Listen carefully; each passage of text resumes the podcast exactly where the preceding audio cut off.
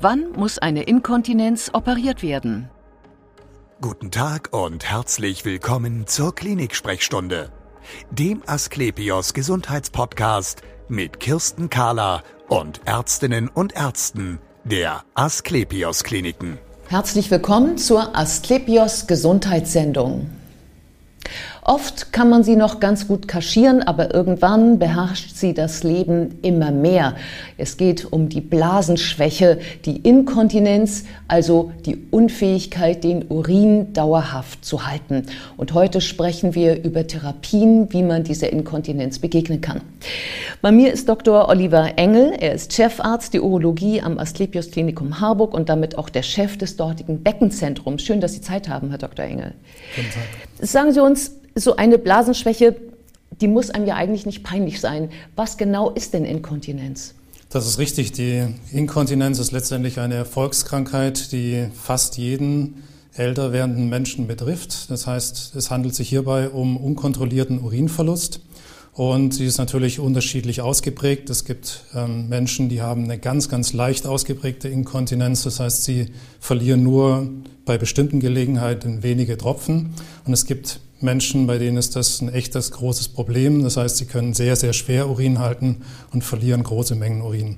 Entsprechend groß ist natürlich dann auch der Leidensdruck und die Frage nach Behandlung. Ja, kann man sagen, kein Alter ohne Blasenschwäche?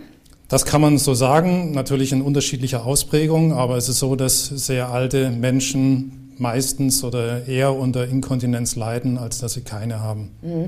Ähm, nun denkt man ja immer, ähm, das wäre die persönliche Situation, die diese Inkontinenz auslöst. Ich glaube aber, es gibt ganz viele Gründe, die auftauchen können, ähm, damit die Blase nicht so funktioniert, wie man möchte, oder? Das ist richtig. Es gibt sehr, sehr viele unterschiedliche Gründe. Es gibt auch unterschiedliche Formen von Inkontinenz, die man gerade dann bei der Behandlung natürlich unterscheiden muss. Da gibt es ganz unterschiedliche Strategien und deswegen ist auch so wichtig, dass dementsprechend eine Diagnostik vorangeht, um zu differenzieren, um welche Art von Inkontinenz handelt es sich eigentlich. Das, was im Volksmund ursprünglich als Inkontinenz eigentlich immer verstanden wird, das ist die klassische Belastungsinkontinenz. Das heißt, dass der Schließmuskel nicht mehr in der Lage ist, den Urin in der Blase zu halten. Mhm. Ähm, äh, Belastungsinkontinenz heißt ähm, Belastung von oben auf die Blase. Und, Richtig. Genau. Das heißt, dass der Druck in der Blase ja unter bestimmten Bedingungen ähm, ansteigt. Wenn die Blase sich füllt, ist das natürlich ein natürlich, natürlicher Prozess, dass der Druck ansteigt. Wenn dann noch irgendeine körperliche Bewegung dazukommt, wenn der Bauchdruck ansteigt, zum Beispiel beim kräftigen Husten, beim Lachen, bei schwerer körperlicher Arbeit, wenn man etwas Schweres hochhebt, dann lastet noch zusätzlich Druck auf der Blase. Wenn die Blase dann gefüllt ist und noch der Druck lastet, dann ist das natürlich die maximale Arbeit für den Schließmuskel, den Urin zu halten. Und dann wird es auch am ersten natürlich offensichtlich, ob er in der Lage ist, den Urin zu halten oder nicht. Genau, darüber sprechen wir gleich noch gesonderter, über die Belastungsinkontinenz oder auch Stressinkontinenz, wie man sie teilweise nennt. Aber nur der Vollständigkeit halber, es gibt auch noch andere Gründe, warum man inkontinent sein kann. Richtig.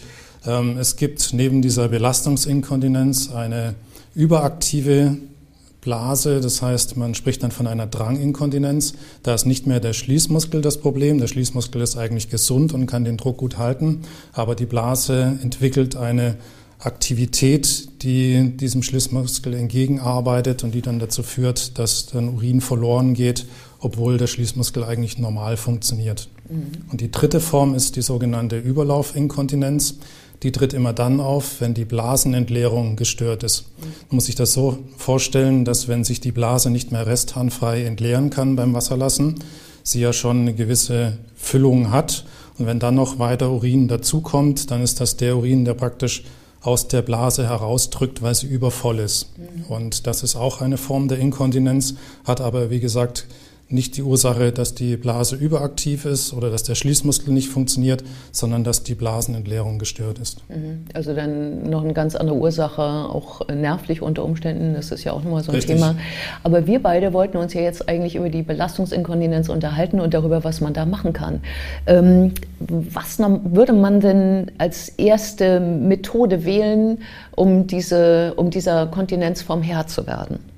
Also das Erste ist natürlich zu versuchen, den Schließmuskel auf natürliche Weise zu trainieren. Das heißt, diese klassische Physiotherapie, Beckenboden, Training, das ist eigentlich immer der erste Schritt. Das heißt, man versucht erstmal das Maximale herauszuholen auf natürliche Art und Weise durch Training, ohne jetzt gleich Medikamente oder Operationen einzusetzen.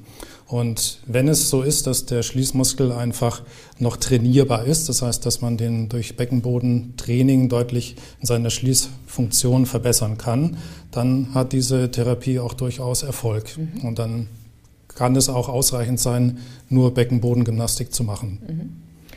Und wenn es, wenn man dann, ja, wie lange eigentlich übt und probiert äh, und dann feststellt, nach wie vor tröpfelt es, was ist dann? Dann muss man schauen, ob der Schließmuskel denn überhaupt noch in der Lage ist, einen normalen Verschlussdruck aufrechtzuerhalten. Da braucht man dann entsprechende Untersuchungen, wo man sich den Schließmuskel endoskopisch anschaut, wie er schließt, ob er komplett schließt beispielsweise. Und man kann eine Blasendruckmessung beispielsweise machen, um zu sehen, bei welchem Druck der Blasenfüllung der Schließmuskel dann nicht mehr schließen kann. Dann kann man genau ausdifferenzieren, ähm, ob es Sinn macht, den Schließmuskel zu operieren oder mhm. die entsprechende Anatomie wiederherzustellen, damit die Schließmuskelfunktion besser ist. Mhm. Das heißt also, man, man, man straft äh, das Gewebe ähm, im, im Beckenbereich. Ähm, ich habe gehört, man kann auch ähm, die, die, den, die Harnröhre so wieder senkrecht stellen, sodass sie äh, mit der Blase wieder vernünftig schließt und nicht wie so ein undichtes Ventil immer durchlaufen lässt. Das ist, das richtig. So richtig. Die Grundvoraussetzung um den Schließmuskel wieder in seiner normalen Funktion zuzuführen, ist natürlich die normale Anatomie wiederherzustellen. Mhm. Und jetzt gibt es unterschiedliche Ursachen, warum im Alter die Anatomie einfach nicht mehr stimmt. Das heißt, durch den normalen Alterungsprozess ist natürlich so, dass die Bandstrukturen weicher werden, sich dadurch die Anatomie verschieben kann, aber vor allem durch Voroperationen kann es natürlich sein, dass der Schließmuskel überhaupt nicht mehr so funktionieren und angreifen kann, um richtig zu wirken. Mhm. Und der erste Schritt der Diagnostik in der Belastungsinkontinenz ist auch immer erst die anatomischen Strukturen zu untersuchen, ob die in irgendeiner Weise rekonstruiert werden können, auch operativ beispielsweise rekonstruiert werden können, um dem Schließmuskel überhaupt, auch wenn er sich selbst noch bewegt und noch eine Muskelkraft aufbauen kann, ob der überhaupt richtig angreifen kann und zur Kontinenz führen kann. Mhm. Okay, jetzt äh, sprechen wir ja darüber, dass äh, der Schließmuskel selber noch in Ordnung ist und man äh, einfach die Umgebung wieder so herstellt, dass er auch seinen Dienst richtig tun richtig. kann. Richtig, setzt natürlich noch eine Mindestfunktion des Schließmuskels aus, voraus. Genau. Ähm, in einigen Fällen wird es aber auch so sein, dass der Schließmuskel selber es einfach nicht mehr kann. Also, richtig, also dass das Ventil sozusagen nicht mehr richtig zugeht. Äh, was machen Sie denn dann? Das ist die Extremform, dass der Schließmuskel gar nicht mehr schließen kann. Das wäre dann auch eine hochgradige Inkontinenz. Das heißt, der Urin fließt sozusagen fast ungebremst aus der Blase heraus. Dann können Sie durch Beckenbodengymnastik und solche ähm, Therapieformen natürlich keine wesentliche Besserung erzielen. Dann wäre die Möglichkeit, beispielsweise einen künstlichen Schließmuskel zu implantieren. Das hört sich ja spannend an. Ein künstlicher Schließmuskel ersetzt komplett die Funktion des herkömmlichen Schließmuskels. Der herkömmliche Schließmuskel ist ja nichts anderes als Muskelfasern, die um die Harnröhre geschlungen sind in einer bestimmten Form und dann Druck auf die Harnröhre auslösen. Mhm.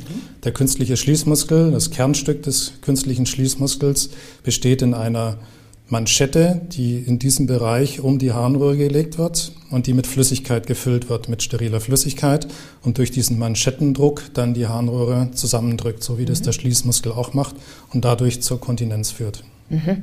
Ähm, wie stelle ich mir das denn vor? Geht das für Männer und für Frauen? Das geht sowohl für Männer als auch für Frauen. Und wo sitzt denn dann diese Manschette beim Mann? Die sitzt sowohl beim Mann als auch bei der Frau direkt um die Harnröhre, relativ blasennah. Mhm. Also es gibt verschiedene Manschetten. Ähm, es gibt welche, die direkt am Blasenhals sitzen und es gibt auch welche, die sitzen im Abstand von wenigen Zentimetern um die Harnröhre. Mhm. Okay, das heißt also, also beispielsweise beim Mann, wo es ja, glaube ich, ähm, äh, gerne angewendet wird, diese Therapie des künstlichen Schließmuskels nach Prostata-Operationen, glaube ich. Ja. Ähm, wo sitzt denn dann, wo muss er draufdrücken für diese Manschette, ähm, damit, damit der Urin dann fließt? Es ist so, dass die Patienten über eine Pumpe, über eine Handpumpe die Manschette entleeren können. Diese Pumpe ist winzig klein, die so groß wie ein Zeigefinger ungefähr. Und die sitzt direkt unter der Haut, die wird also subkutan, wie wir das sagen, implantiert, so dass man sie durch die Haut füllen kann und auch durch die Haut durch bedienen kann. Man kann also sozusagen wie eine Hautfalte darüber bilden und auf die Pumpe draufdrücken. Die Patienten müssen zwei bis dreimal auf diese Pumpe drücken, dann ist die Manschette leer gepumpt und dann können sie ganz normal Wasser lassen. Mhm. Und wo sitzt die Manschette, diese, diese Pumpe beim Mann? Beim Mann im Hodensack mhm. seitlich und bei der Frau in der großen Schamlippe. Mhm. Und ähm, Aha, das heißt also, dann habe ich sozusagen die Flüssigkeit, mit der diese Manschette gefüllt ist, rausgelassen. Ja. Dann, dann, kann der Urin fließen. Richtig. Und wie kommt dann die Flüssigkeit wieder in die Manschette rein? Wenn ich die Pumpe betätige, dann pumpe ich die Flüssigkeit aus der Manschette in ein Reservoir, in so einen kleinen Reservoirballon. Mhm. Und wenn die Patienten Wasser gelassen haben, dann füllt sich die Manschette von selbst wieder aus diesem Reservoir. Also ah. dieser Reservoirballon hat dann einen Überdruck und schiebt sozusagen die Flüssigkeit wieder zurück in die Manschette. Mhm. Und ähm, die Pumpe und ihr Reservoir, ähm, was ist das für eine Art Operation, wo die eingesetzt wird? Ist das eine, wie, wie, ist diese OP? Ist das Vollnarkose? Wie viele Stunden brauchen Sie dafür? Das ist eine Operation in Vollnarkose, ja. die ungefähr ein bis zwei Stunden dauert. Und wobei die Harnröhre einmal freigelegt werden muss und dann die Leiste. Und von der Leiste aus wird dann das Reservoir und die Pumpe versenkt. Mhm. Und ähm, kommt das für jeden in Frage? Denn ich, ich muss ja, ich übernehme ja etwas, was der Körper bisher ja irgendwie mir äh, relativ signalisiert hat und jetzt vielleicht ja auch Signale fehlen, oder? Das ist richtig, die Blasenentleerungsfunktion muss sonst noch vorhanden sein. Also beispielsweise ein Patient, der aufgrund von neurologischen Problemen die Blase nicht mehr entleeren kann, wo sich die Blase also nicht mehr zusammenziehen, kontrahieren kann, der könnte ja dann trotzdem nicht mehr Wasser lassen. Der ja. Schließmuskel, dieser künstliche Schließmuskel, ersetzt wirklich nur dieses Schließmuskelsystem.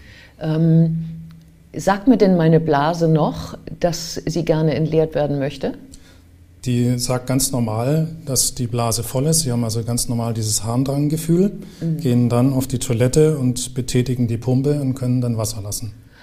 Die Blasenentleerung wird sozusagen nach wie vor ganz normal von der Blase vollzogen, sondern nur die Öffnung des Schließmuskels wird manuell über die Pumpe gemacht. Also es klingt ja paradiesisch, wenn man mit einer starken Inkontinenz zu tun hat.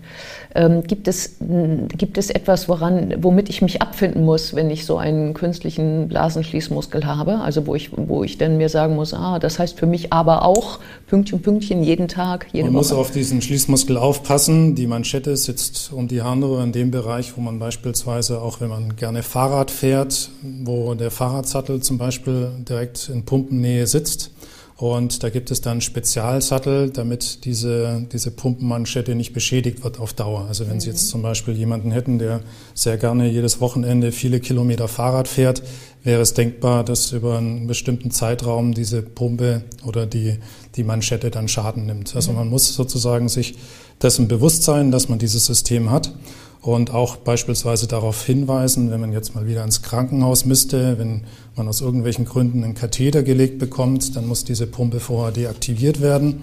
Das müssen die behandelnden Ärzte dann wiederum wissen, dass man dieses System hat. Und dafür bekommt man auch so eine kleine Ausweiskarte, wo man dann jedem Arzt beispielsweise, der einen dann behandelt, äh, vorlegen kann, ich habe dieses künstliche Sphinktersystem. Vielen Dank für das spannende Gespräch. Gerne. Wir sehen uns wieder auf www.asklepios.com, auf Facebook und auf YouTube oder im nächsten Podcast. Werden Sie gesund.